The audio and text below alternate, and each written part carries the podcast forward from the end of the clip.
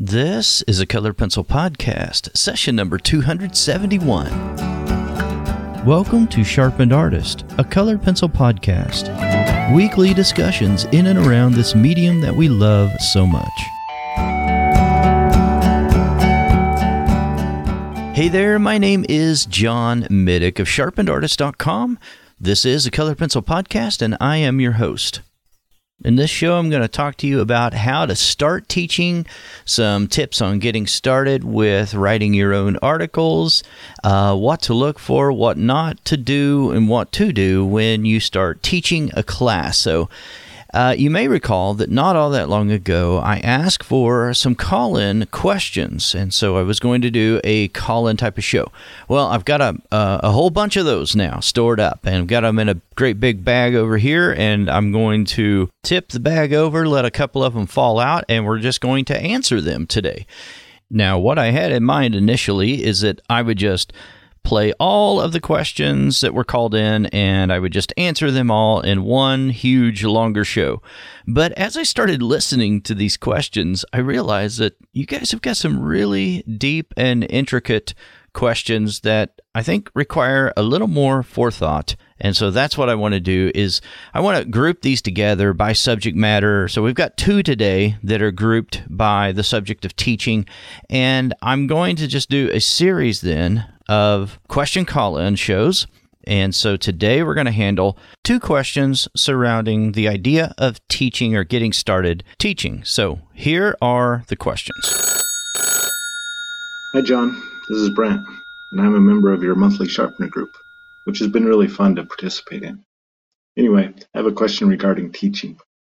I'm toying with the idea of coming up with a watercolor pencil class or workshop that I could do at a local library, or even one day at a local craft store if I find I like doing it. I think I've heard that you have done both in the past, so I was wondering if you had any tips on getting started with something like that, and perhaps a sample agenda of what could be covered or what would be required to have in a class, which would probably be geared toward beginners and be fairly short.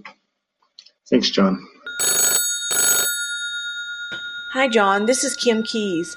I would love to hear you do some things on your podcast concerning teaching. I know you've taught for years and would just like to hear what you have found to be the do's and the don'ts and the things that work and that don't work well. I'm just beginning teaching and just trying to find my way through this. Also, if you could kind of tell how you develop tutorials and things like that. Anyway, I would just love to hear some of those. I enjoy your podcast, and thanks so much. All right. Thanks, Brent and Kim, for calling these in. I really appreciate it. So what do you do when you want to start teaching, or at least you're toying with the idea to start developing some kind of curriculum, and you want to start teaching that to students? How do you go about doing that? Well, as with anything, and I'm going to give you my ideas and tell you exactly what I did, but I also want to tell you that the first thing that I usually do when I have a project and I don't know where to start, or it seems like it's something that's so overwhelming that I don't know what should come first, second, and third, then sometimes what helps me is I'll use my planner and I'll write out just the first few steps. Sometimes what I write out is research on what it would take to start this project. But then I give myself a deadline and a time limit on how much research, because you can research for years and years, right?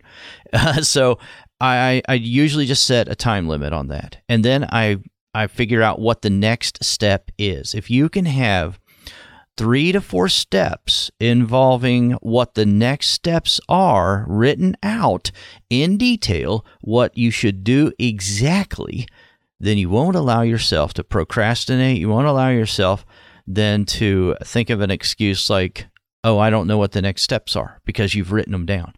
And what helps, I think, is you break it down just as small and as incremental as it needs to be. And so if it involves something that you don't know about, the first thing is researching, figuring out what the first step is, right? Okay, so at some point you have to make some contact with whoever it is that holds the keys, holds the door, is the gatekeeper, right? So here's what I did. I wanted to start teaching, and I wanted to teach at an art store and or a craft store or something like that. I don't remember even how I found this part out, and this is what happens too: is you get the curse of knowledge. You start understanding certain things, and then you forget some of the steps involved after it's been so long since you figured those things out.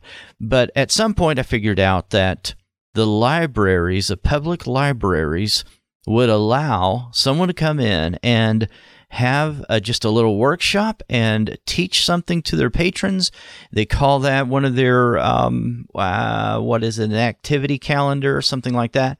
And they like to drum up some support from the community, have a planned calendar event for some type of interest regarding a hobby or some vocation or something else. And so that was something that I thought, okay, that's a low barrier to entry. I could do that. And then I could also just say to my local library that's very close to my house that I'll come in and do this, and I won't charge for it. And that way, I take away that stress level of, oh, I've got to perform. I've got to make sure that I create something of high value here. Now, I wanted to do that anyway, and I did do that, but it takes a lot of pressure off of you to just tell yourself, okay, nobody, if they don't like it, they can get a refund, right? Because it's free. No one is being charged, not the library and not the patrons. And so that's what I did, is I went and I just spoke to the librarian there, and she said, okay, actually, we've had a canceled event, and I can put you on the calendar. And I think it was like 3 months from that date that we were speaking. And I said, okay. And I didn't really know what I was going to teach really at that point, but I knew I had a lot of time between, there was several weeks for me to get ready and prepare for that event. That's exactly what I did. And the closer I got to that date, things started to fall in place. I started to write out the curriculum, write out the agenda. I wrote out a teacher's copy of what I needed. And the more planning and the more preparing that you do ahead of time, the more confident you're going to be, right? If you've ever done any public speaking, I've done a fair amount of public speaking for years and years. And so I knew that just by experience that the more I was comfortable with the subject matter that I was going to be speaking on, then the more comfortable I would be, and I would be able to perform in such a way that I could be helpful. I could actually make an impact. I could help someone. I could make it fun. And that was the whole point. It's not enough to just say, okay, we're going to come here and we're going to learn some things. I mean, that's good. And there are some people that will come only for the learning, But learning is so much better when it's fun, when it's enjoyable, when you can sit back and relax and laugh and have a good time. And so I wanted to make sure that that was going to be accomplished. So how do you do that? Well, I've done it wrong, and I've done it the right way. So I'll tell you the ways that I think work and that worked for me, and I guess my personality and with what I'm doing. I had door prizes. Now, they weren't anything big. Pencil companies and paper companies have given sample products to me from time to time, and I store those up, and I'll give those out. I never use them myself. I've not done that yet. What I've done is I've used them for workshops and classes, and so I'll give them out in a raffle. So I'll raffle off things, and you put them in a little tiny gift bag or not at all, but you raffle them off, and everyone leaves with something, and everyone's happy. I raffled off some pencil sets, small pencil sets. Some of them I've bought in the past, and that was worth it to me to make everyone happy, just to make it a fun time, You have to be kind of careful with that. I mean, you can overspend, right? I mean, it could be easy to overspend, but pair up with, you know, the library. The library, believe it or not, they've got a substantial budget that they can work with. Sometimes, you know, it depends on the county, depends on the area and that kind of thing. But your more rural public libraries in those areas are not going to have as big a budget for a class or a workshop as some of the more urban ones will. But what I found is if I pair up with them and I talk to them about the supplies that were needed, they provided those. In that first one that I did, they provided the supply. So I told them, I said, I need 8x8 inch Stonehenge paper. They bought all that. I also told them I need, 12 set pencil sets of Prismacolor Premier pencils, because that was the cheaper pencil that they could probably afford, and it was kind of tight for them is what they told me, but they went ahead and they purchased those. So we had 30 people, if I remember correctly. There were 30 people that showed up. There was a wait list of about 10 people on the wait list. The room would only hold about 30, and they bought all of those supplies for the patrons. Now, I had pencils and some pencil sets that I raffled off and gave away. All right, so it made it really, really fun. I had some door prizes that I gave away as well. So it just made it fun. And you just pepper those throughout the whole presentation and throughout the demonstration. I had a video that I wanted to show. And you don't have to do it. I've done it both ways. So you don't have to do it that way. I've done it without a video, showing a video more times than I have done it with a video. And either way is just fine. But I showed a video of some of the process while I was there. Everyone told me they enjoyed the workshop. And here's what happened. A year later, well, it wasn't a year. It was a few months after that, I was contacted again. And the librarian asked if I wanted to schedule some classes that they would pay for the next year. So I had handouts for everyone. I tried to make the instructions very fun, easy to follow, not real complicated. The project itself was a simple still life, something that didn't require a whole lot of drawing skills. If you've got to teach to the masses. And so you're trying to teach something that will appeal to a lot of people and will not be so taxing that you're going to spend 5 hours on the line drawing, right? So you got to find something that's pretty easy to do within an hour's time frame. And that's pretty much what you want to keep it at for that kind of forum for a library, at least the ones that I'm around. Okay, so here's what happened. That's kind of my experience with it, all right? Here's what happened as a result then. I was contacted. They asked me about doing a program for the following year, and it would bleed over into the year after that. So it was about a year and a half long, and I would teach at different libraries throughout two counties. They shared some of the funds with another county, and I would do that throughout, it was about 18 months. And so it worked out to where, if I'm remembering correctly, there was like about two different libraries every month, and it was about an hour long each time. And I got paid between $170 to $240 for around an hour. Now, some of the library branches would call me and they would say, that's going to cut into our budget, and we won't have money for other things. Can we trim that down a little bit? And usually what I would say is, sure, we can trim that back, and we'll do 45 minutes for $175. I would take time off of whatever it is that I was going to be doing for them. They weren't paying me travel time, so some of them, I had to drive a little ways to get there. And so I made it, to where it was something they could afford, but it was still worth their while to have me come out there and teach that workshop. So those workshops and classes went very well and was very, very successful. And I've even been contacted, I want to say maybe a year ago even, asking if I would come back and teach some more workshops. How do you get started then with something like that? Here's what you could do. If you don't have a library that you already have a relationship with near you, then just pick one that is close to you, call them up or go visit. I think it's better just to call and ask to talk to the librarian and just ask, you know, hey, this is John, and do you have a moment? I just wanted to talk to you about your planning for your activity calendar, and I've got an idea that I wanted to run by you. Is now a good time? They say yes or no. If it's no, then you say, great, when can I call back?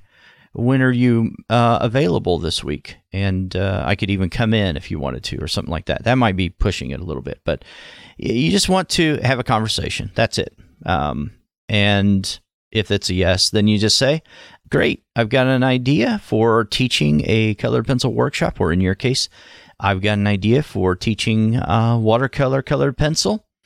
And I wondered if I could just submit my proposal to you. She may say, well, what do you have in mind? Or he may say, sure, how much will it cost me? Something like that. And so you say, before you talk about the price, just say, yeah, great. That's a wonderful question. And then you just answer with, what I do is I teach core fundamental drawing principles and as they apply to colored pencil or watercolor colored pencil. And then you stop and you say, does that sound interesting to you? Or does that sound like something that you think your patrons might be interested in? And they'll say, sure, yeah. Actually, I've had some that have asked about when we're going to have an artist come in here and talk about that. You know, they may say something like that. And then you say, oh, great. And then you talk about yourself for a brief second. And you say, oh, good, because I do plein air, watercolor, colored pencil work, and I'm very active online. So here's what my program looks like. And then you start explaining a little more of the details and then get to the price. Don't ever not get to the price. I mean, obviously, you want to do that. But then you talk about how that you teach pencil pressure. You teach which surfaces to use, which ones not to use. I talk about the layering process. I talk about burnishing, about using solvent, and a whole lot of other things. But first off, I want you to know that my price is $200 for 1 hour. That's typically what my price is. How does that sound, and how does that fit with your budget? And you stop talking, and you don't talk again until they say something. And if they say, oh, wow, that's just way, way too high. That's outrageous. We could never afford that, which, by the way, they probably won't say that. Usually what they'll say is, oh, sounds good. Okay, I will have to get with my, I don't remember what the hierarchy is at the library, but they'll get with someone. And they usually have an idea of when they get together with this particular person. It's usually a standing meeting. It's once a month or once every 2 months or something like that. And they discuss the budget. And what you can do then is schedule the next appointment. That's critical. You say, okay, great. How about I call you back then? They'll tell you the date that they're probably going to speak to that person. And then you tell them, okay, can I plan to come in and discuss this further with you on such and such a date? Or can I give you a call on such and such a date? Or, and then they may say, I'll give you a call, something like that. Say, okay, great. Here's my number. Give it to them. And you're done with that part of it. Now, when that time period rolls around on the calendar, you give it a few days. If they don't call you, you call them back. And you say, hey, it's me again. And I just wanted to follow up with what we talked about last month and see if you were able to meet with so-and-so and wanted to see how I could help or whatever. So that's kind of what you would do with that piece of it. All right, so let's talk then very quickly about how to prepare for the event. Now, I got to tell you that teaching a workshop is just fun. It's one of the most enjoyable things that I've ever done. I love it. I love meeting new people, interesting people that are, you know, they have different personalities. They are enjoying themselves. They love being there. They love doing what they're doing with the project usually. Now, some people, you know, if it's a husband and wife, then I can tell you that a lot of times the husband typically is being drugged there, and they're not all excited about it. Not quite as much as the wife is. That's what I've noticed a lot. So there's some of that going on, but it's still fun, and it's fun to see what's going on between people, and just get the group talking, and talking to one another is a lot of fun, I think. So there's hardly anything I can think of that is as rewarding and as entertaining as doing a workshop or a class. I love it. I just think it's one of the best things ever. Now, if you're just a complete introvert, then it might be draining for you. I consider myself an introvert, but I'm kind of in between, because I get real excited whenever there's a big group like that, and we're doing something fun together. So you kind of have to figure out, you know, what your personality style is, or you know, what is it that will drain you? What is it that will help fill you up? I'm also a very, very positive person, and I usually see the silver lining. I usually am upbeat. I usually can see, you know, I usually see something that is good about something. And so it takes a lot typically to get me down. And if I'm in a group like that, the best thing in the world is, to me, is being in a group of people that we're not talking about anything that will get people's blood boiling. We're not talking about politics. We're not, you know, discussing anything that is sensitive, although some people will feel sensitive about their art. So you have to remember that. But for the most part, everyone's there, and their guard is dropped, and they're having fun. They're enjoying themselves. And it's just a great time. Great time. Okay.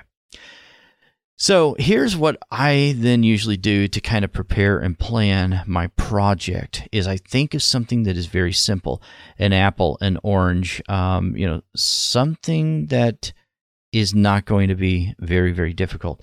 And then you draw that, and you draw it with the most simple colors that there can be, and you make the process pretty straightforward. 1, 2, 3. That kind of thing. But you mix in some areas where it could be more complicated, or you could push some of your attendees in a direction where they've got a little more freedom of expression, or some of your more advanced students can do something that some of the beginners won't be wanting to do. Like, you may want to push them and say, oh, instead of drawing one apple, why don't you draw two? And I've got a reference here for that. You can do that if you want to. Or you can just have fun with it and just talk to them more about, you know, some of the intricacies with the materials, or talk to them about, you know, some other things with the project that will push them in certain areas. And you never know what that is. I mean, you have to find out. Sometimes you'll get someone in there, though, that, you know, they do art all the time. And so they want to be pushed a little bit. So you find out what it is that they're wanting to explore and what they want to learn more about. And you can kind of tailor it for whatever it is, because it may be color. And so push them in a direction, say, figure out what the complements are for this, rather than just going for red for the apple, you know, figure out the complements. I don't know, I'm making up something. But that's the fun of it, is figuring those kind of things out. The other thing I tried to do is, as soon as someone would come in, and I got really pretty good at it, if I could say that about myself. But when they would come in, I would ask their name. They would tell me their name, and then I would just memorize that name, and I would associate it with something about what that face looked like to me. And so then I would remember their name. And that just means a lot because it's such a personal thing for you to, you know, call someone by name. And it means a lot to people when you call them by name. There's a lot of great things, though, that can happen when you start teaching. People remember you, and they'll come to you when they want private lessons.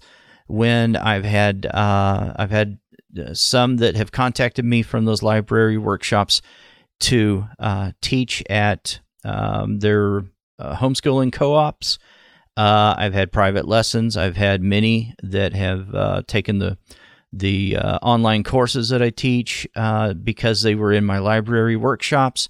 That happens constantly. It happens all the time.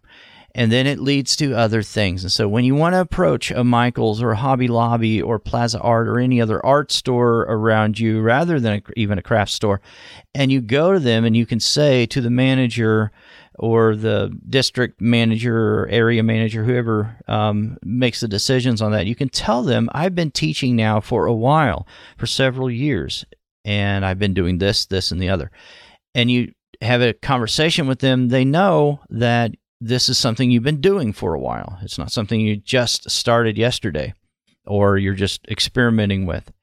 And so doing this at a library or a school, you can do this at a school. It's nearly the same process if you do this at a public school or private school, and you charge about the same amount. Now that varies obviously from one area to another. So you have to kind of figure that out and figure out what would be customary for your particular area. But I got to tell you that I have students that have emailed me from time to time. It's happened a lot where they'll ask if I have a course that I teach on watercolor colored pencil. So there is a demand for it out there. I know it would be successful. And so, Brent, you may be the guy that you develop this. You could even do an online course if you decide one day to do that. But you may be the guy that people want to go to learn that very technique. Or if you're listening today, you may be the gal or the guy to do this. And I can tell you that I think that it would be very successful. And I know you'd have a lot of fun doing it. Okay, let me get to Kim's question very quickly here. I know it's closely related to what Brent was asking, but how do you just get started in general with teaching? Do's and don'ts with teaching. So very quickly then, one thing that I always try to do is I try to put myself, and I'm not always successful in this, but this is what I try to do. I try to put myself in the students' position and in their head. And I try to think about myself just a few years ago, you know, it wasn't all that long ago that I was learning how to, you know, brand new to colored pencil and learning how to do all the things. And so I want to think about what would be helpful for me when all of this just felt like a mountain of knowledge that I was never going to be able to conquer. But that's the first thing. And if I approach it like that, and if I think about how can I help, then everything else just kind of will start to fall in place a little bit.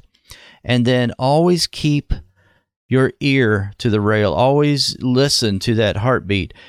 If you're able to reach out to people all the time and you're constantly asking for feedback and you're constantly asking for how can you make something better or what would improve something, then you will improve your teaching ability. So that's in stark contrast to someone who only teaches on YouTube and never has any contact with their audience. They're not picking on YouTube or Instagram or somewhere else, and they never have conversations with anyone. They're one-sided. They are only teaching. They're only talking about what to do, and they're never listening for a feedback loop at all. So that's in contrast to that. So think of it like that, I guess. I hope that helps. All right. So some of the do's and don'ts, though. One thing I learned kind of the hard way is don't allow, if you're going to have a demonstration-based class or workshop, then don't allow one or two students to just work on their own project, to work on something entirely different and an entirely different surface and entirely different techniques that they're going to be using. You've got a real disjointed program going on, and it can actually be a little confusing to some that are there. So if you keep everyone on the same project and pretty much on the same step, then the other problem with that is that you're only going to be able to go as fast as the slowest person in the room, right? So you want to try to help at the beginning, everyone to stay caught up, but then somewhere near the middle of the class or workshop, you're going to have stragglers. You're going to have some that will stay behind and some that will work ahead. And that's normal. That will always, always, always happen. I don't know how to ever not make that happen. That always will. Some will work ahead because they should be working a little bit faster. Some will go slower because they should be, but some will be going slower because they're lost or confused, or because it's such a brand new thing to them. They're needing extra help. And so you kind of have to straddle this particular area, these two groups. And you kind of have to feed both of them sort of at the same time. And you can talk to the earlier group and say, and for those of you that are on steps 6 and 7, this is what you can be doing right now. And for those of you that are on step 3, when you get to that part, you're going to find that on steps 3 and 4, that will take care of itself, because you're going to be working on this even more on step 6, something like that. But you have to sort of anticipate what may be happening for those that are lagging behind, and allow them to be a little bit slower, because it doesn't matter. But also let them know they're not the only ones. There's others that are going that slow as well. And it's not an indictment of them or anything like that. They're enjoying themselves more than likely, but there may be one, maybe two that are getting confused, and you don't want confusion. You want everyone to be happy about what's going on with the process. And so you kind of ask, what's going on, or how can I help you a little bit over here?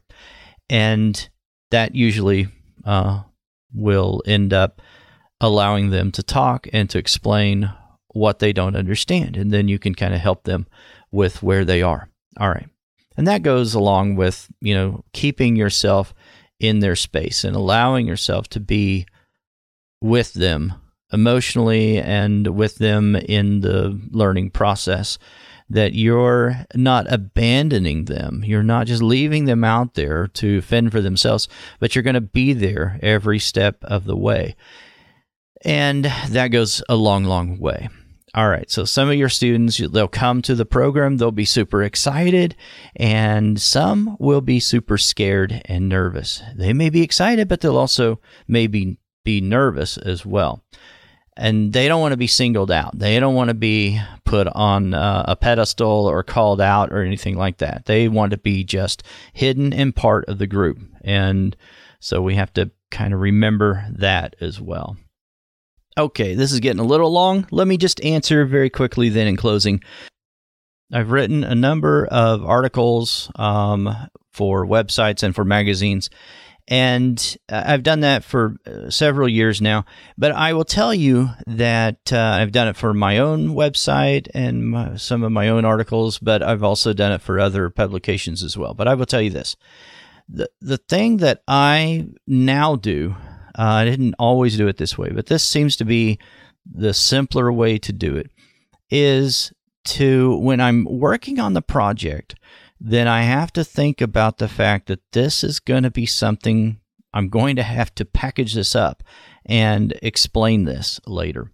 And so what I'll do is I'll think about that. I may take notes. I may take pictures of some of the pencils that I'm using as I'm going through the project, but I'm videoing it typically. And so I can take stills from that video, and then I'll sort those out. And if it's a 10-step process to talk about in an article, if that's the requirement, then I'll take the first step, the still image from that first step.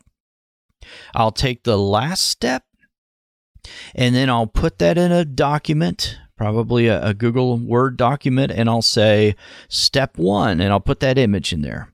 And then I'll, return carriage a few times, or go to a few pages down the road here, put a horizontal line in there, and then stick the last image in there and call it step final, last image.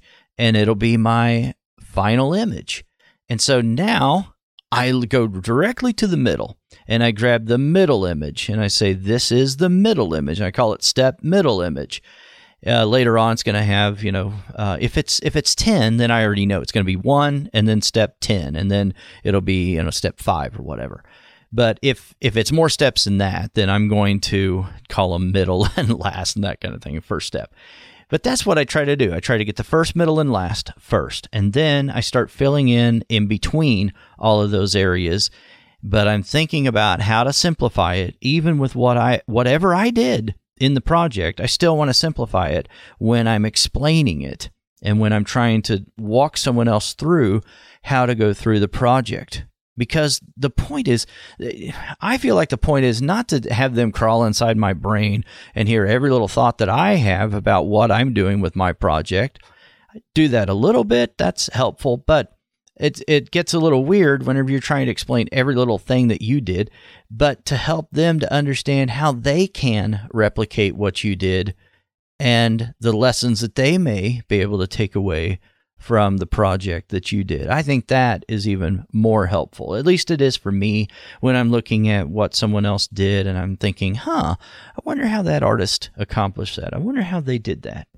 So, Kim, I hope that helps. I hope that makes sense. Let me know if it doesn't. Just write me back and let me know. Or call in another question, I suppose. You could do that as well.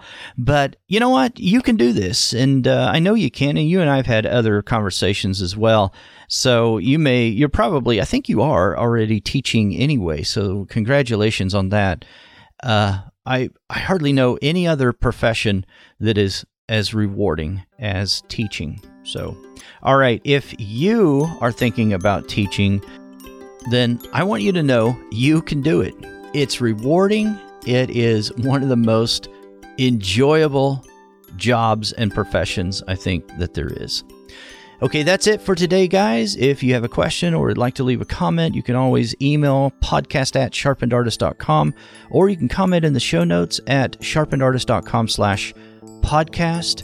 If you would like to call in and leave a voice message for the show, go to the podcast webpage again, and over on the right-hand side, you'll see a little pop-out banner, and you can record your voice message right there by clicking on it or tapping on it if you're on a tablet or phone. This is a weekly show, and I'll talk to you again next week. Thanks for listening to this week's episode. All the show notes can be found at www.sharpenedartist.com.